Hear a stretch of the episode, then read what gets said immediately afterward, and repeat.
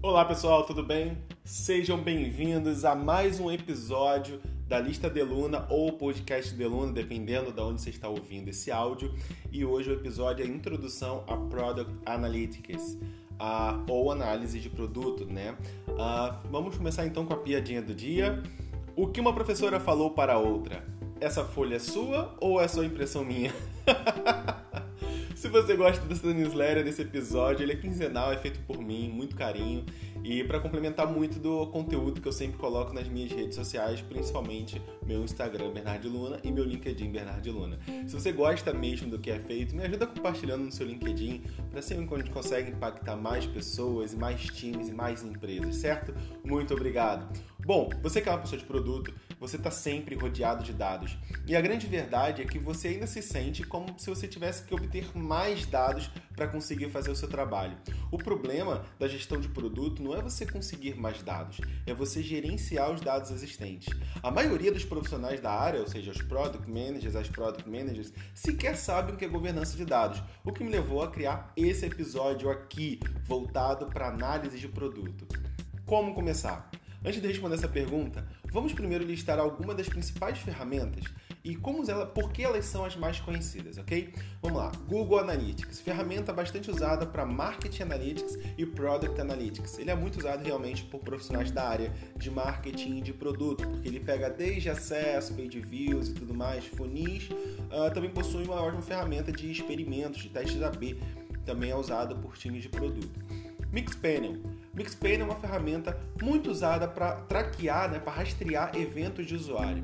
Além de ser muito boa para criar segmentação de uso, você pode dizer que a pessoa clicar no botão, no outro botão, no outro botão, você pode dizer que ela vai fazer parte de um segmento específico, o que te ajuda a entender os grupos de usuários e até mesmo interagir com eles de forma criativa e eficiente.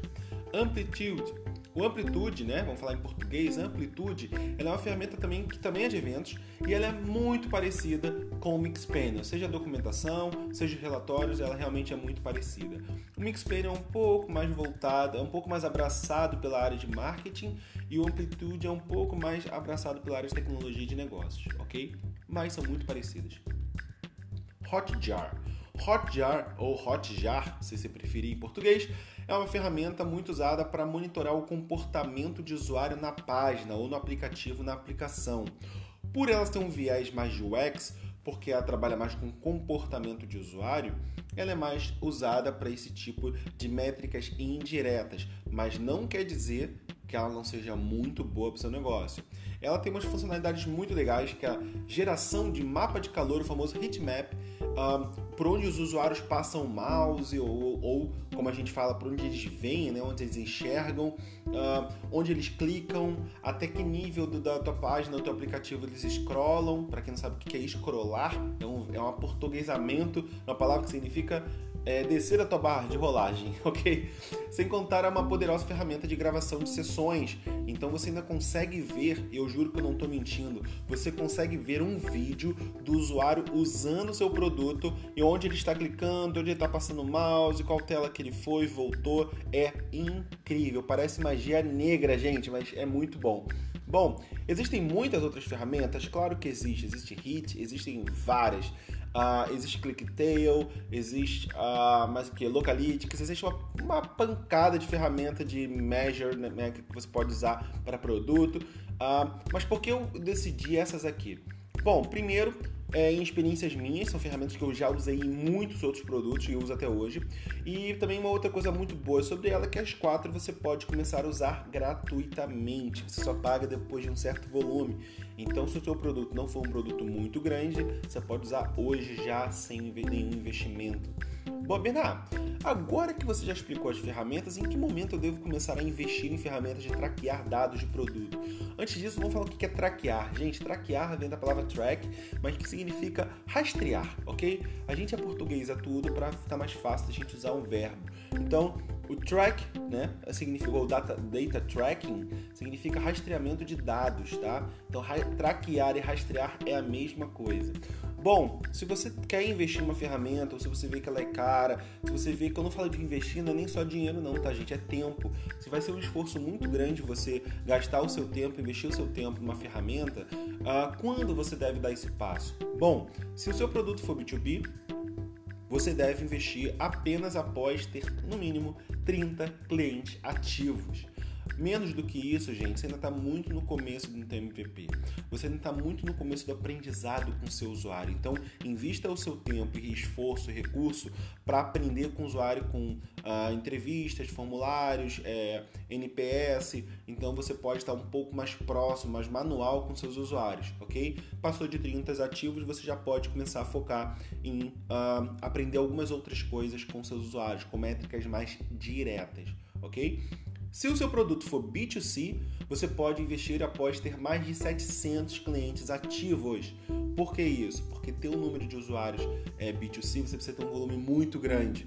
Então, até 500 e 600, você ainda está numa fase de colher aprendizado. Depois disso, você já pode começar a usar algumas ferramentas para encontrar padrões com poucos usuários B2C usando, é muito mais difícil você conseguir rodar, é, realmente ter dados confiáveis para tomar decisão de interface e de negócios, ok? Ah, lembrando, se você conseguir usar as versões gratuitas nesse dado, você pode. Então, ah, ah, é rápido, eu sei fazer, eu consigo fazer de forma fácil, é gratuito. Ok, já coloca teu MVP, porque daqui a alguns seis meses, quando você for, já estiver nesse, nesse grau de maturidade, você já está coletando isso há um tempo maior, então te ajuda a tomar decisão, ok? Agora, se realmente for, for durar muito esforço você fazer, foque em outras coisas, porque o MVP pode nem sobreviver ao primeiro teste com o usuário. A segunda observação é uma ferramenta que eu acredito que vale a pena a qualquer momento, é, que para mim foge dessas que eu falei acima, é o, o Hotjar. O Hotjar você pode plugar no teu próprio MVP na tua primeira versão do produto que é para aprendizado. Por quê? Porque ela mostra como o usuário está usando seu produto de uma forma visual. Então te ajuda que você não só entenda como o usuário está entrando, se algum problema ali na tela, como também o próprio Hotjar te permite você abrir um chat na hora, fazer uma pesquisa com o seu usuário e outras interações muito legais, inclusive uh, recrutando eles para virarem testers do seu produto. Então, realmente vale a pena se dar um carinho no Hotjar, independente do investimento, beleza? Uma coisa falando, a gente fala sobre eventos. Evento, gente, é tudo assim. Evento realmente ele é tudo quando a gente fala de dados de produto. Por quê? O que é o evento que eu mencionei acima e vale a pena falar de novo? Evento é uma interação que o usuário faz com algum conteúdo seu, tá? Independente se ele abriu uma nova página, se carregou alguma coisa. Então, se você, por exemplo, clica para baixar alguma coisa, aquilo é um evento. Se você faz uma busca, clicou lá no botão buscar do site, é um evento. Se você botou no, clicou no botão cadastrar ou clicou no botão é, finalizar cadastro, é um evento. Link de acessar um arquivo é um evento. Upload de fotos ou qualquer outro arquivo é um evento. Botão de compra de um e-commerce ou qualquer site é um evento. Aumentar uma foto de produto, talvez no e-commerce, é um evento. Tudo isso que é um clique, é uma ação do usuário, é um evento. Lembrando que você pode avançar muito mais esse conteúdo e você pode inclusive capturar outros eventos que não são necessariamente cliques, mas em sua maioria eventos são cliques. Em sua maioria. Por favor, não falem, ah, Verá falou evento tal. Bom, beleza, conto com vocês. Traqueando eventos. Lembrando, traquear, gente, é uma portuguesamento da palavra track, que significa rastrear. Então, rastreando eventos. O erro muito comum de quem começa a usar essas ferramentas é querer traquear tudo. Então, você quer pegar assim, eu quero todos os eventos do meu site, do meu aplicativo, eu quero que vocês estejam traqueando. E com isso, gera muito trabalho para desenvolvimento, fica muito chato de você dar manutenção ao projeto e você simplesmente não olha quase nada ou nada, o que gera nenhuma produtividade e nenhuma vantagem para o seu produto.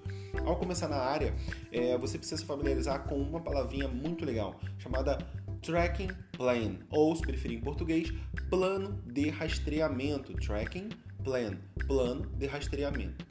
Lembra que eu falei que track, tracking é rastreamento, track é rastrear? Então, é isso. Plano de rastreamento. O que, que é isso? É um documento, ok? Uma planilha Excel ou um documento onde você quiser colocar, que você insere de uma forma mais organizada tudo que você quer rastrear e o status de cada rastreamento desse. Assim, todo mundo pode, a qualquer momento, abrir a sua planilha e ver todos os eventos que estão sendo traqueados pela plataforma. Por que isso é importante? Primeiro, nomenclatura. Você mantém uma, uma normalização de todas as nomenclaturas que estão sendo usadas nos eventos, porque chega uma hora que é muito difícil criar o nome de evento. Segunda coisa, você consegue dizer se já foi testado, se está sendo testado, para ninguém ter retrabalho. Terceiro, você consegue saber se aquilo ali está fazendo sentido para a tua estratégia, se está no componente certo, no módulo certo ou não. Então, o plano de, restra... o plano de rastreamento ele é vital para você de produto organizar a casa quando você for fazer pedidos de tracking de eventos para seus programadores, suas programadoras ou quem você tiver, ou você mesmo, se você fizer tudo no teu negócio, ok?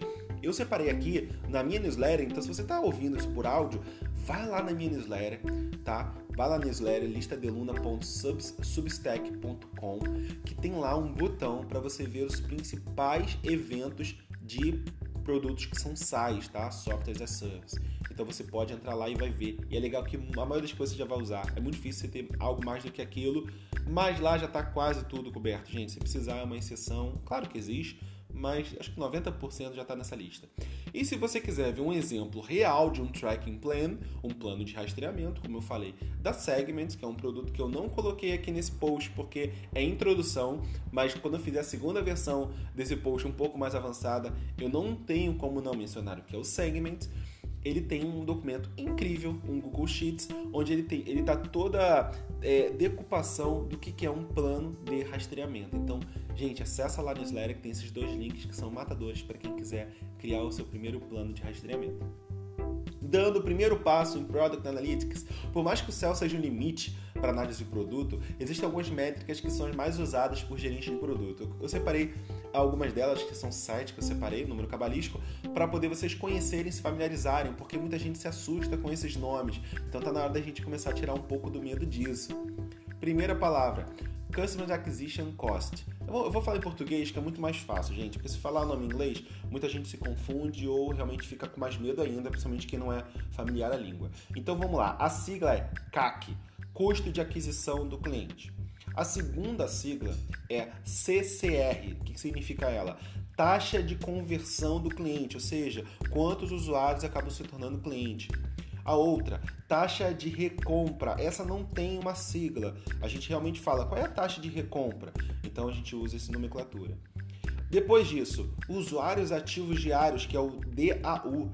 DAU, que significa Daily Active Users. Então, o daily, algumas pessoas também usam outras que são próximas, que é weekly, que seria semanalmente, e também monthly, que seria mensalmente. Então você tem usuários ativos, ou por dia, ou por semana, ou por mês. É uma sigla muito usada, acho que ela talvez seja mais usada para produto, porque ela mostra o engajamento do seu usuário no seu produto, ok? Depois, saída do usuário, esse é o famoso churn, saída de usuários, né? É, tem gente que usa a sigla UC, mas ela também não é tão usada. A gente usa o próprio user churn, que é o saída do usuário, o usuário que era teu usuário e ela deixou de sair, ou se descadastrou, ou nunca mais acessou, ok? Geralmente churn a gente mede com saídas mesmo, não é, não, a gente não usa muito usuários inativos, a gente usa mais usuários que realmente se descadastraram, tá? Mas é, fica aí aberto também para interpretação. Uh, depois, satisfação do cliente, a sigla é CSAT ou CSAT, que significa Customer Satisfaction, Satisfaction, que é a satisfação do cliente, tá? Existe a sigla CSAT, mas também não é tão falada, geralmente a gente fala satisfação do cliente. E a última que eu separei para vocês é o CLV. CLV também é muito usado. A gente fala que é o valor do tempo de vida do cliente. Em português é muito longo, né? Valor do tempo de vida do cliente. Mas em inglês é fácil, que é Customer Lifetime Value. Tá? O value ele é muito usado. Então, customer, que é o cliente, lifetime, que significa tempo de vida, e value, que significa valor. Então, é valor do tempo de vida do cliente. A sigla CLV. Você vê muito essa sigla, principalmente quando a gente quer calcular o ROI que a gente pega o CAC, aquele primeiro item que eu falei, que é o custo de aquisição para o cliente, e a gente vê o quanto que eu gastei para adquirir esse cliente e o quanto de valor esse cliente me retornou no tempo que ele foi meu cliente. E aí você consegue saber o famoso ROI. Olha que legal, né? Bom, vou dar um exemplo para vocês. Para a gente poder entender um pouco melhor sobre como uma sigla entra numa análise de produto, num Product Analytics, que é o que a gente está conversando hoje. Bom, para dar esse exemplo, eu escolhi uma delas. Eu escolhi o CCR. Para quem não lembra, CCR é taxa de conversão do cliente. Então, a taxa de, de usuários que acabam virando cliente. Eu selecionei essa como a minha principal métrica, tudo bem? Vamos a partir daí. A minha hipótese é que, aproximando o botão de compra do preço, na minha tela de pricing, o botão ficava muito longe. E eu acredito o seguinte: se eu aproximar o botão na minha tela de preço, eu consigo aumentar a taxa de conversões dos clientes. Para isso, eu preciso olhar o que interfere nessa hipótese que eu criei agora. Bom, primeira coisa, eu vou fazer um teste AB, então eu vou colocar duas versões, uma paralela à outra, rodando ao mesmo tempo, e que a versão A é a atual e a versão B é uma versão dela que a única alteração é que o botão vai ficar mais próximo do preço. Depois disso, eu preciso traquear, rastrear o clique de compra para poder saber qual dos dois teve mais clique. Terceiro, a taxa de conversão de cliente por página. Então, eu vou ter que saber que nessa página aqui do, do pricing, eu preciso saber qual delas converteu mais usuários em cliente, que chegou até o final lá da compra. Porque não adianta ter mais clique na compra se ele não chegar no final do, do botão, né? No botão não, do checkout. Então eu vou não só traquear o botão, como eu também vou traquear quem chegou no final e pagou e realmente se converteu em cliente por, em cada página, né? no caso a versão A e na página B. Assim eu consigo realmente validar a minha hipótese e tomar uma decisão se eu vou trocar a minha página de pricing para a versão B ou se eu mantenho a versão A, ou seja, a minha hipótese não foi validada, foi refutada. Esse é o processo de experimento. Eu sei que à primeira vista tudo parece muito assustador. E, mas assim, minha dica é muito fácil, gente. Experimente começar pelo começo. Não tenta olhar todas as métricas, não tenta dar um passo maior que a perna. Uma dica é sempre começar pela métrica principal, que é o que? A proposta de valor. Por exemplo, se eu estou criando um aplicativo de relacionamento, a minha proposta de valor principal, gente, para o meu usuário é o quê? É o match. É o match entre as pessoas. Logo, meu objetivo é muito, também muito claro, atingir a maior quantidade de matches por semana. Porque se eu fizer mais pessoas se encontrarem toda semana, gente, meu produto está crescendo, meu produto está sendo mais engajamento, está tendo mais usuário e tudo está maravilhoso. Então, essa é o meu desejo, é o meu objetivo principal em cima da minha proposta de valor. A partir daí, o que você vai fazer? Você vai fazer um brainstorm com o seu time. Para quem não sabe o que é um brainstorm, é você parar numa sala de reunião e você começar a deixar todo mundo dar ideia sem ninguém cortar a ideia de ninguém, ok? Bem simples, isso aqui é o brainstorm. Então, você vai fazer uma pergunta pro seu time e vai deixar eles, como a gente fala, go crazy, tipo, ficarem loucos com a e sugerir um monte de coisa. Que é, o que nós podemos fazer dentro do nosso app para aumentar a quantidade de match? Essa é a pergunta que vocês vão fazer. O que podemos fazer dentro do nosso aplicativo para aumentar a quantidade de match? Essas suposições vão ser listadas toda num quadro com post-its, talvez, e vão ser votadas pelo seu time. E eu, particularmente, eu votaria usando o seguinte critério: eu usaria a matriz de esforço e impacto. Já fizemos uma newsletter falando sobre ela, então dá uma olhada numa newsletter atrás que a gente fala sobre esforço e impacto. Por que eu usaria ela? Porque eu quero saber o que vai gerar o menor trabalho de desenvolvimento para validar a hipótese e, ao mesmo tempo, o que vai dar o maior impacto para a empresa. Aquilo que tiver pouco esforço e maior quantidade, maior potência e impacto, nossa, é ela que eu vou priorizar para começar agora, porque se der certo, maravilhoso, não preciso nem chegar na última. As suposições com as melhores notas serão as primeiras que serão testadas como hipóteses. E aí a gente coloca essas hipóteses como requisição no trimestre. O que significa isso? Nesse quarter eu vou fazer essas experimentações aqui. Então eu coloco elas num backlog. Quando eu colocar ela no backlog, eu vou ter que priorizá-la junto com bugs, junto com funcionalidades, junto com uma série de outras coisas que eu preciso fazer para o meu produto. E aí você coloca uma por mês, ou coloca uma por sprint, se for um time grande, você coloca duas por sprint, e aí você vai priorizar de acordo com a velocidade de entrega do seu próprio time, claro. Tá? E aí as coisas começam a ficar, fazer sentido. Por que isso é legal? Porque você vai ver que ao, longo do desenvolvimento do seu time, você também está validando coisas e está entregando valor direto para o seu produto. Vale lembrar, gente, que a hipótese ela só pode ser testada se você definir junto com ela a métrica responsável pelo sucesso ou fracasso dela. Então, para ela ser uma hipótese, você precisa definir qual é a métrica que vai validar se ela deu positivo ou deu negativo na hora da validação. Isso é super importante porque métrica novamente vai voltar ao tópico desse, desse episódio, que é eu preciso metrificar, eu preciso ter dados. Então você vai medir o teu experimento, vai documentar o resultado, se foi positivo e negativo e o que você colheu de informação, e vai tomar a decisão se vai para o caminho A, o caminho B, ou deu certo, você agora vai fazer uma nova tentativa, e a partir dele você vai fazer isso de novo, de novo e de novo. Então eu gostaria que vocês pensassem qual a jornada que a gente passou agora nesse exemplo. Você observou algo, você criou uma suposição, Dessa suposição, você priorizou com o seu time, né? Você criou várias suposições. Depois que você prioriza, você, você transforma ela em uma hipótese, ou seja, você coloca uma métrica para saber se realmente esse experimento, o que vai sair no A e o que vai sair no B. Você define a métrica responsável por esse experimento para poder todo mundo saber o que você vai acompanhar, se o evento está sendo traqueado, etc. Você vai rodar esse experimento priorizando no backlog e colocando na sprint do seu time. E você, no final, vai documentar o resultado. Gente, olha, é exatamente esse é o trabalho em opção de produtos de uma forma bem descomplicada. E é assim que você entra de uma vez, de uma forma simples, num Product Analytics. Você usa conceitos, ferramentas e processos para analisar e melhorar o seu produto, sempre de forma contextualizada, inteligente e eficaz. Gostou? Faz o seguinte, se você quer receber um conteúdo bônus sobre esse assunto, faz um story ou um post no seu Instagram me mencionando ou algum conteúdo da news e me marcando para poder saber que você fez, que eu vou te mandar uma direct message, ou seja, uma mensagem direta privada bônus para você no seu Instagram, tá bom? Valeu, gente, um abraço.